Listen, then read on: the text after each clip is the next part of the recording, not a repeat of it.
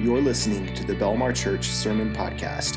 For more information about Belmar or to see our upcoming events, visit belmarchurch.com. We're continuing our message series called Sunday Classics, and this is sort of our summer series. We've taken a couple weeks off. We did a special message on July 4th and then had a guest speaker last week, but we're back into our series and we'll continue this through Labor Day. And we're just kind of taking some of those classic Bible stories. Some of them you might know really well, some of them maybe not as well. But looking at those, these these old stories, these stories of the faith, and just trying to make application to, uh, to our lives today. And I thought a lot of these stories, not all of them, but a lot of them sort of have kid songs to them, uh, Sunday school songs. Today, we're going to look at a story that has probably one of my favorite little kid songs. I'm not going to sing it for you, um, but I, I, I, was thinking this morning I should have I should have had Jason lead it. Um, but the song talks about 12 guys that go and spy out a land. And so we're going to begin this morning in Numbers chapter 13. Uh, Genesis, Exodus, Leviticus, Numbers. So, right at the beginning of the Bible in the Old Testament, Numbers chapter 13, verses 1 and 2 says this The Lord spoke to Moses, saying, Send men to spy out the land of Canaan, which I am giving to the children of Israel.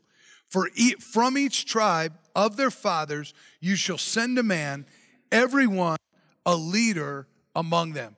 And so, the nation of Israel God's people had been enslaved in Egypt.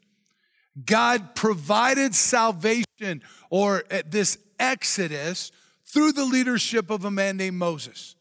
And they, they came out of Egypt after, after plagues uh, ravaged the land. God parted the Red Sea for them to go across.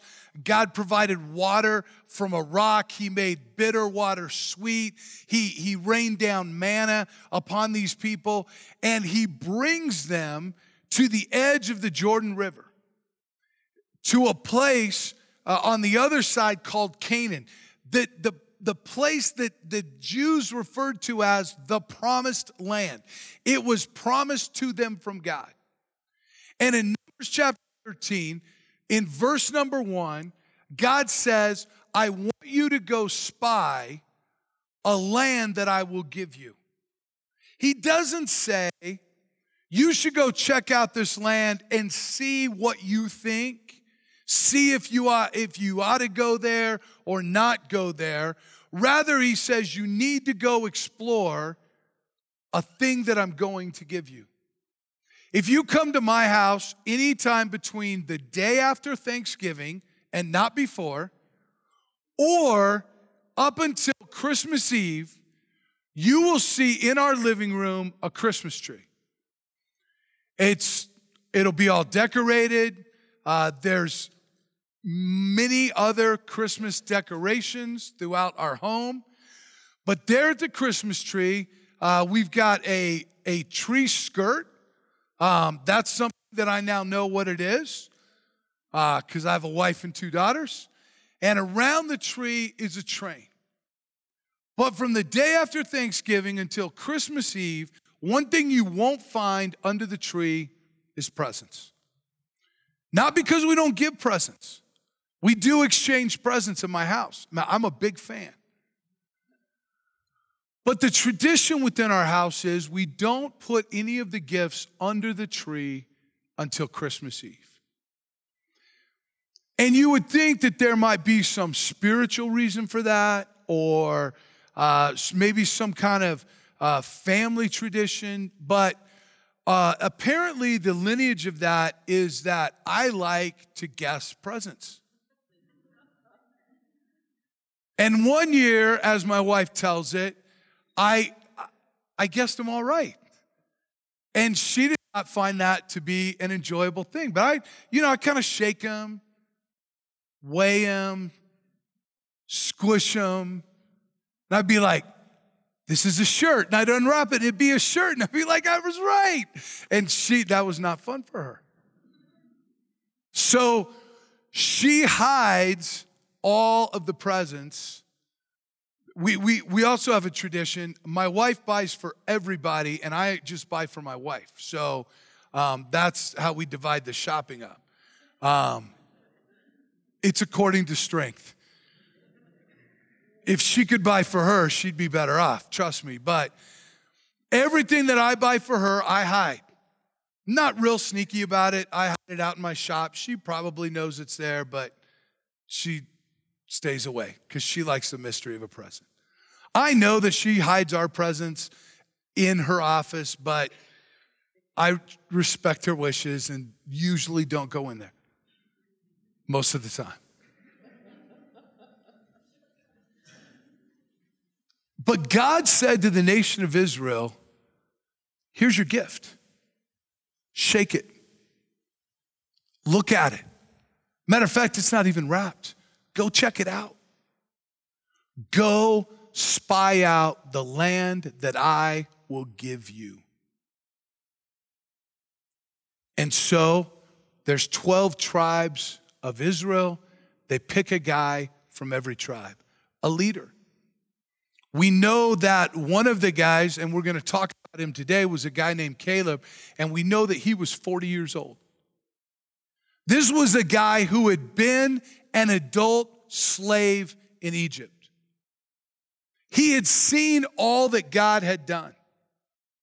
And so, presumably, his peers, the other spies, were of similar age and experience. And if you know the story, they go into the land. They say it's a land flowing with milk and honey. They cut, and the Bible says, a single cluster of grapes, and they haul it on a, on a pole, a stick, between two guys. That's how big it is. They bring back other fruits, and, and the, the people are amazed at the size and the quality of the produce that is produced there.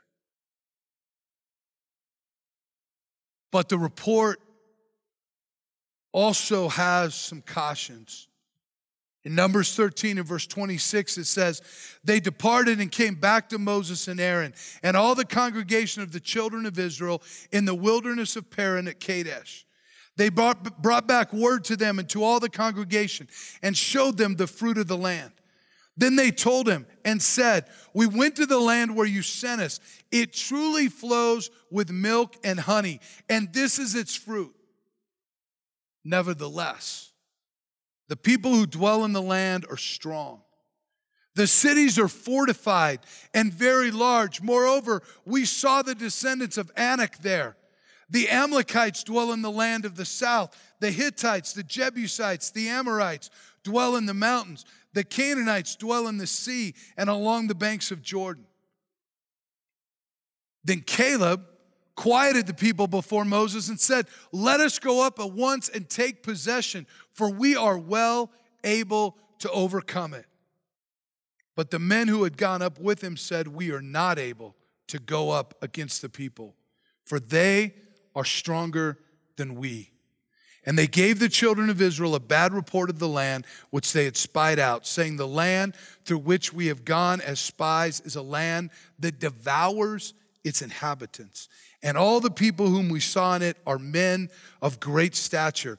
There we saw the giants, the descendants of Anak came from the giants, and we were like grasshoppers in our own sight, and so we were in their sight. Caleb says, Let's go.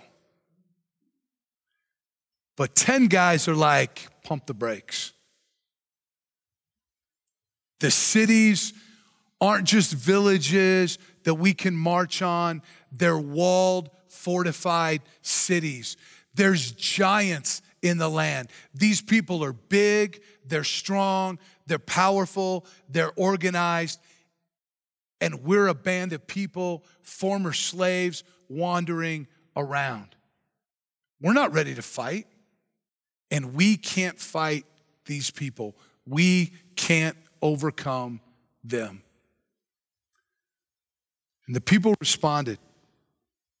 In Numbers 14 Beginning in verse 1, it says, All the congregation lifted up their voices and cried, and the people wept that night.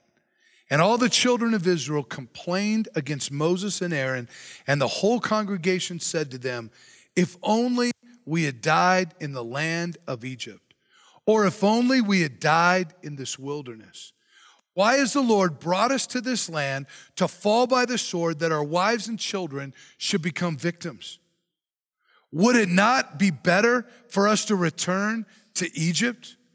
So they said to one another, Let us select a leader and return to Egypt. Let us go back and be slaves. That is, their, that is what they're saying. Moses and Aaron fell on their faces before the assembly of the congregation of the children of Israel. But Joshua, the son of Nun, and Caleb, the son of Jephunneh, who were among those who had spied out the land tore their clothes. And they spoke to all the congregation of the children of Israel, saying, The land we passed through to spy out is an exceedingly good land. If the Lord delights in us, then he will bring us into this land and give it to us, a land which flows with milk and honey. Only do not rebel against the Lord. Do not fear the people of the land, for they are our bread. Their protection has departed from them, and the Lord is with us. Do not fear. And all the congregation said to stone them with stones. Now the glory of the Lord appeared in the tabernacle of meeting before all the children of Israel. We get a glimpse here. There were 12 spies, and two of them, Joshua and Caleb, the men we're looking at today, they gave a good report. In Numbers 13, we read Caleb's report, and Caleb says, Let's go. God can give it to us. Let's go up right now. Let's take this land. In Numbers 14, we get a little bit of an understanding of why he said what he said. Because he said, If God is with us, if God gives us the land. God's not going to protect these people, their protection has been taken away. God is going to give it to us. See, Caleb's reliance, Joshua's reliance wasn't, yeah, those people are big, but I'm tough. Yeah, I mean, those cities are strong, but I'm, I'm, a, I'm a great warrior. It wasn't confidence in themselves, it was confidence in God. But the people didn't believe that report. They said, you know what? We're tired of following Moses and Aaron. We need to pick another leader who's going to take us back to Egypt. We'd be better off. I don't want my children to be orphaned. I don't want my wife to be widowed. And if we go in and try to attack and take what God has promised to us, we're going to die. And they thought, while we're at it, why don't we just kill Moses and Aaron and Caleb and Joshua? And God prevented that. And then God brought a judgment. In verse 23 and 24 of Numbers 14, they certainly shall not, God is speaking, and he says, They certainly shall not see the land of which I swore to their fathers, nor shall any of those who rejected me see it. But my servant Caleb, because he has a different spirit in him and has followed me fully, I will bring into the land where he went, and his descendants shall inherit it. We're going to see the spirit of Caleb here in a few minutes, but I love what God says about him. He has a different spirit. This guy, Caleb, he's not like everybody else. He's different. But because he gave a good report, him and Joshua will see the land, but none of these other guys will. Verse 36 says, Now the men whom Moses sent to spy out the land, who returned and made all the congregation complain against him by bringing a bad report of the land, those very men who brought the evil report about the land died by the plague before the Lord. But Joshua the son of Nun and Caleb the son of Jephunneh remained alive of the men who went to spy out the land. And if you know the story, for 40 years, the nation of Israel wandered in the desert, in the wilderness, until an entire generation of people died. Immediately, the 10 spies who gave an evil report, they died by a plague. But Joshua and Caleb watched as all of their peers died. And only they were left for God to bring them into this promised land. So, a couple lessons I want us to look at this morning. Number one, they doubted the promise of God. God had been clear.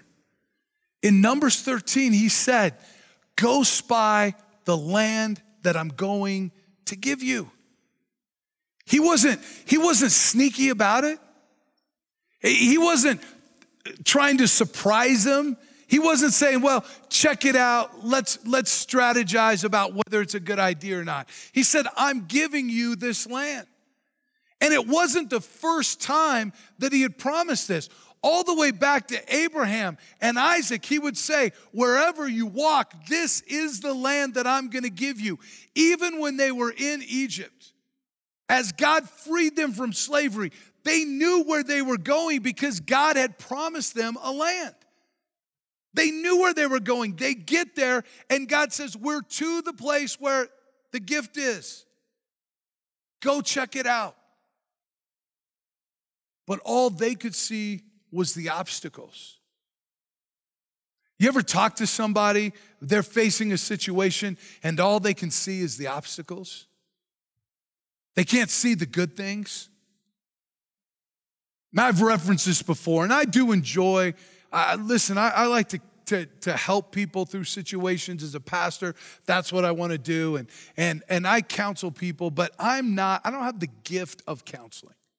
I'm just telling you. I, I think if if I weren't a pastor, I think I'd be a mechanic.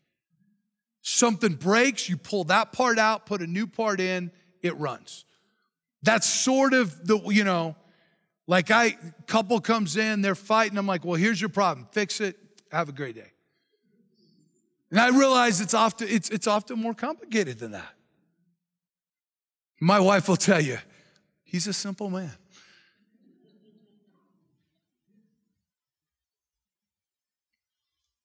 But here we have this group of people, and God has promised them something but all they can see is the obstacles. And sometimes that's the way we are. We can only see the negative, we can only see the obstacles. And in that, we lose sight of the promise of God. The most important part of the whole thing is God promised to give them the land. They were just going out to, yeah, they were going to spy it out, make a plan, see what they were getting. But God had already determined the outcome, He had already made a promise. But they lost sight of God's promise. They didn't believe, they doubted.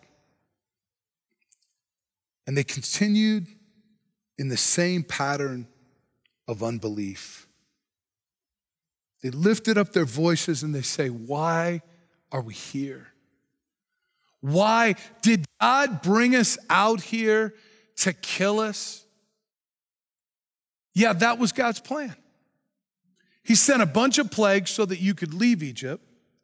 Then he parted the Red Sea so you could walk across on dry land. When the army of Egypt came in, he closed, so he killed them and gave you a great victory. Then he brought you to a place where there was bitter water. He made that water sweet. You went to a place where there was no water. He brought water from a rock. Took you to another place where you, you had nothing to eat. He sent manna down from heaven, all to get you to this place so he could kill you.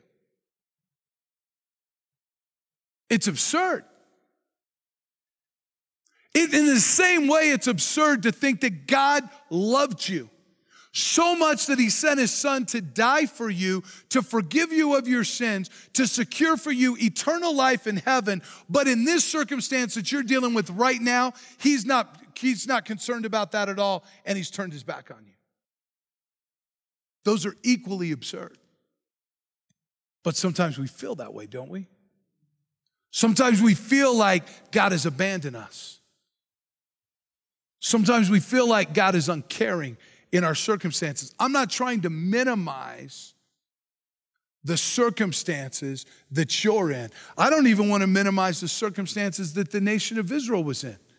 These were people who were slaves. They probably had very limited weapons. They had no training or experience. I mean, they didn't they couldn't look at a guy and say, "Well, he was a general or he fought." No, they didn't have any of that. All of the people that they had were slaves. Now, if you wanted bricks baked and pyramids built, these were your guys. But if you were going to fight wars, you're in trouble with this crew. But God promised them the land. But they had a pattern. Every time things got tough, every time circumstances seemed insurmountable, they said, We can't trust God. We should just go back to Egypt. You read that, you think about that, it seems absurd to be enslaved rather than free, to go back to under the thumb and oppression of Pharaoh rather than to be in the protection and the blessing of God Almighty. God literally led them by his very presence, a pillar of fire at night and a cloud by the day. And yet, every time they faced a difficulty, we had to go back. Kind of like every time we face a difficulty, we decide how we can handle it in our strength. We try to figure out how we can be smart enough or cunning enough or whatever it is to work those things out. Maybe that's not your problem, it's often mine. I had to learn that. I, well, I'm still learning it. Man, I can think of so many times. Situation would come up and I'm like, I'll handle it. And I jump the gun and don't give God a chance to work. Why? Because I have a pattern.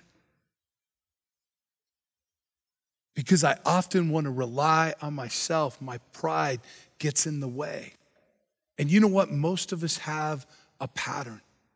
When faced with difficulties, we'll do something that is not trusting in God. Maybe we get angry, maybe we get sad, maybe we retreat, maybe we attack, but what we don't do is what we should do. The nation of Israel did it, and we do it. I put several verses, but man, if you read the second, the second half of the book of Exodus, over and over again. It's like, why are we out here? Is God going to kill us? We ought to go back to Egypt. Egypt, listen, Egypt sucked. Say, well, I don't know that you ought to use language. I, it just, that's what it was. It was horrible. They were slaves. But it seemed better than what they were facing. Let's make a little bit of application. Just a couple of things. Number one, God can be trusted. That's a pretty simple statement. But if you apply that statement to your life, that has pretty major consequences. That has radical consequences. God can be trusted. Think about even as Christians. I don't know your circumstance, but for, for a lot of us, we come to Christ and we, we have an understanding about the issue of salvation. And that's, that's really the first step being born again, Jesus called it in John chapter 3. Being born into God's family. And so we recognize that we are flawed individuals. We're sinners, is the, the Bible word. And one sin makes us a sinner. Well, we've all lied, or thought about lying. We've all lost our temper. We've all had hate in our heart, whatever it is, unforgiveness, bitterness. We sin. We're sinful people. And we recognize that that separates us from God. And we can't be good enough to get to God's standard. God's standard is holiness. Now you might be a you might be a great person. You might look around this auditorium and say, "I am better than 99% of these other people." But you're still not holy. None of us get to God's standard. It's not about being better than the person next to you. It's about being holy. And since we can't be holy and we can't get to God, God came to us in the form of Jesus Christ. He lived a perfect life. He died a death he didn't deserve. On the third day, he rose again to show his power over sin and death. And then he offers to us forgiveness and salvation. He said, If you'll just believe in me, if you'll put your trust in me, I'll forgive you and I'll give you eternal life in heaven. And when we take that step of faith, we're born again, we're born into God's family. And we may not realize it at the time, but do you realize what we're trusting God with? We are trusting God with our eternal destiny, with eternity. That's a big deal. And we take that step of faith but then it's hard to trust God sometimes with seemingly smaller things, like our relationships, or our money, or our standards of, of how we conduct ourselves in, in business or, or in our, our romantic relationships. There's all kinds of areas in which all of the sudden following God's standards seems pretty radical. But God can be trusted. He can be trusted with our eternity. He can be trusted with our relationships. He can be trusted with our money. He can be trusted with our time. He can be trusted with our career. He can be trusted with our children. He can be trusted with every part of our life. God doesn't fail us. But oftentimes, trusting Him can be difficult. My, probably my favorite part of this whole story is found in Joshua chapter 14. Joshua chapter 1, Moses has died. The leader, God had told him that he wasn't going to be able to go into the promised land. And God comes to Joshua, one of the two spies who gave a good report, and he says, You're gonna be the new leader. And in Joshua chapter one, you read that over and over. He tells Joshua, Be strong, be courageous, be strong, be courageous, because what you have to do is difficult. And the first thing that he had to do was lead the, the whole nation of Israel across the Jordan River to the city of Jericho, this walled city. And you know the story. They marched around, the walls came down. God brought a great victory. They're now pushing into the promised land, and as they go, they're dividing it. They're giving to the different tribes their inheritance. They're saying, This is for you. And in Joshua chapter 14, the children of Judah came to Joshua in Gilgal, verse 6, and Caleb, the son of Jephunneh the Kenizzite, said to him, To who? Joshua. Here comes Caleb. His old friend Joshua. They stood out in the crowd. Not a lot of old guys walking around. but Joshua and Caleb. They had known each other for years. They remembered that trip through Canaan, and now they're back. Listen to what Caleb says. You know the word which the Lord said to Moses, the man of God, concerning you and me in Kadesh Barnea. I was 40 years old when Moses, the servant of the Lord, sent me from Kadesh Barnea to spy out the land. And I brought back word to him as it was in my heart. Nevertheless, my brethren who went up with me made the heart of the people melt. But I wholly followed the Lord my God. So Moses swore on that day, saying, Surely the land where your foot is trodden shall be your inheritance and your children's forever, because now, because you have wholly followed the Lord my God. What Caleb told Joshua, Joshua already knew. He said, Remember when we took that trip? Of course, Joshua remembered. Remember how 10 guys gave a bad report, but I gave a good report? Joshua was like, Yeah, I know, so did I. I was there. But remember how God spoke to Moses and he promised that I would be able to come in and possess the land. Remember Joshua? Of course, Joshua remembered. And then Caleb said this in verse number 10 Now behold, the Lord has kept me alive.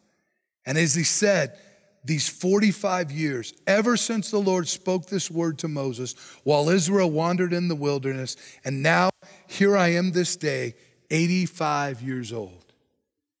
As yet, I am as strong this day as on the day that Moses sent me. Just as my strength was then, so now is my strength for war, both for going out and for coming in. I am as tough as I was 45 years ago.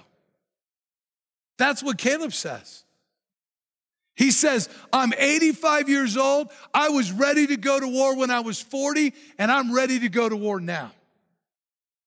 And then he says this Give me this mountain of which the Lord spoke in that day.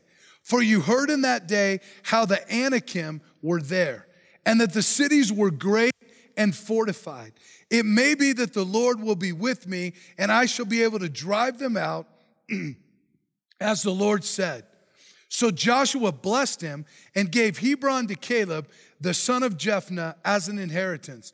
Hebron therefore became the inheritance of Caleb, the son of Jephunneh, the Kenizzite, to this day, because he wholly followed the Lord God of Israel. If you would, put verse 12 for me back up. Can you put verse 12 of that passage? He says this Give me this mountain you heard in that day how the Anakim were there. Who's the Anakim? Remember what we read? They were the giants. And what does he say? The cities were great and what? Fortified. Now, if I'm Caleb, I'm like, look, all you young bucks, I'm 85. See that valley where there's just a few villages I'll take that. I'll take what's easy, you go take what's hard.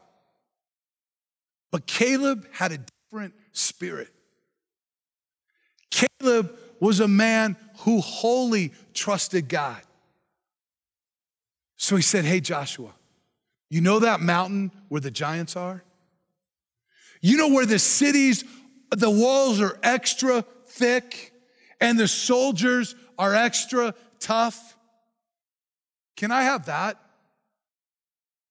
Because I've been waiting for 45 years and I'm ready. Man, I love the heart of Caleb, but I love his faith and his trust in God. Paul, writing to Titus in Titus 1 2, says this in hope of eternal life, which God, who cannot lie, promised before time began.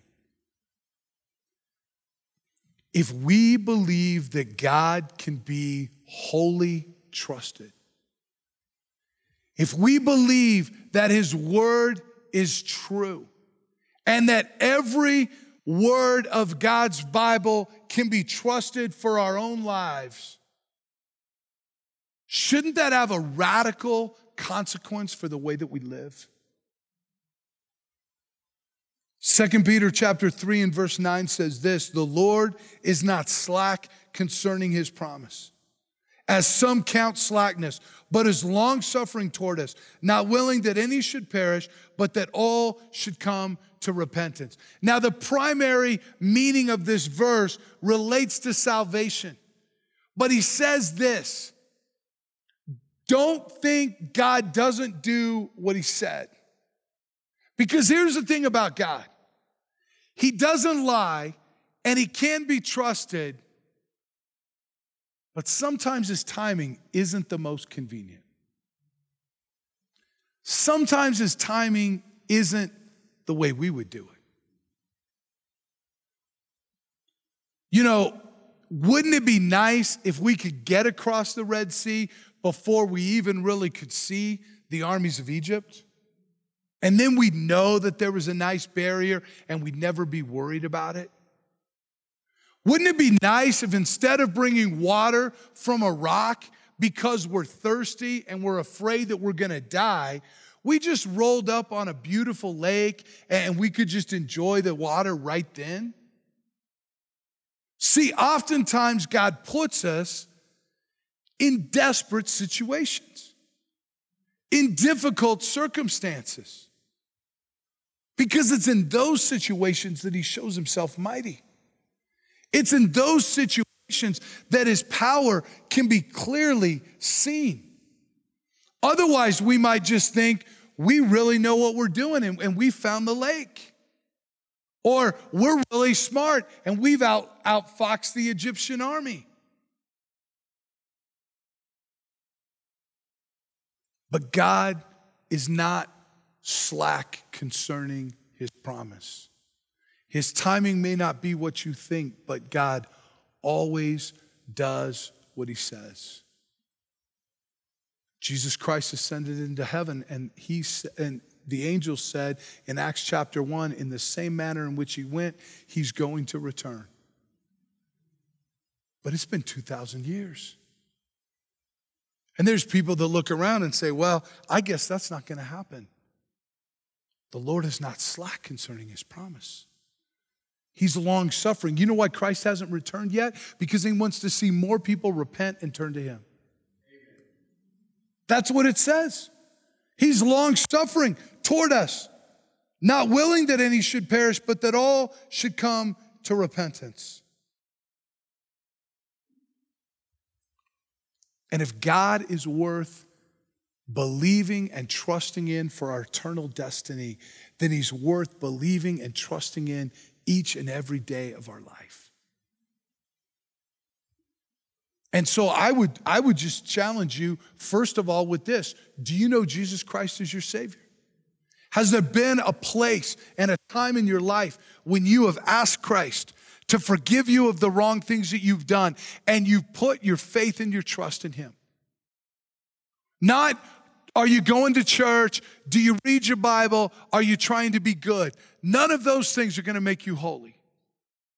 None of those things are going to make you good enough to be accepted by God.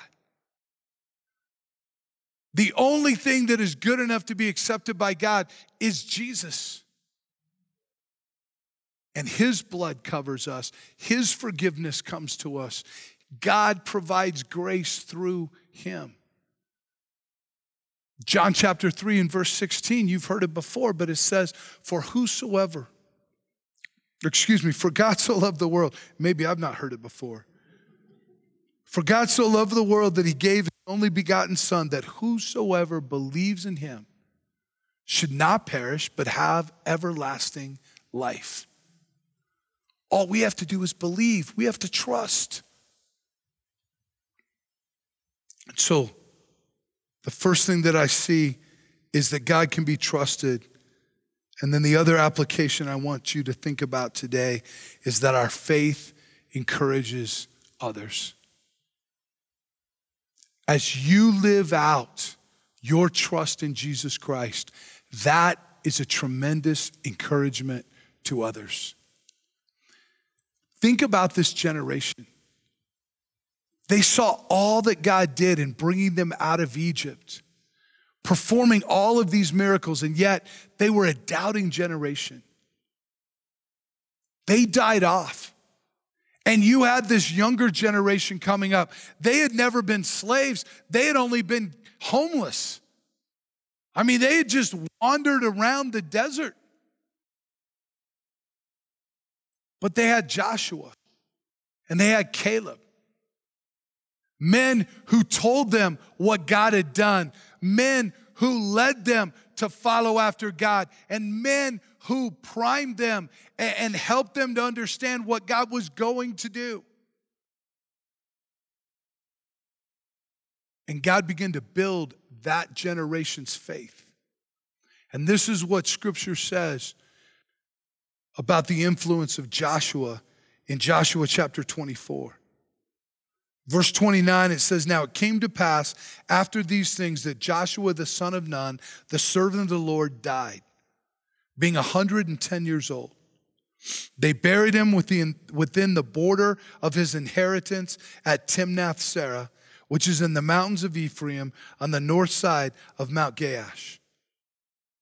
Joshua died in the promised land, in the very inheritance that God had given him.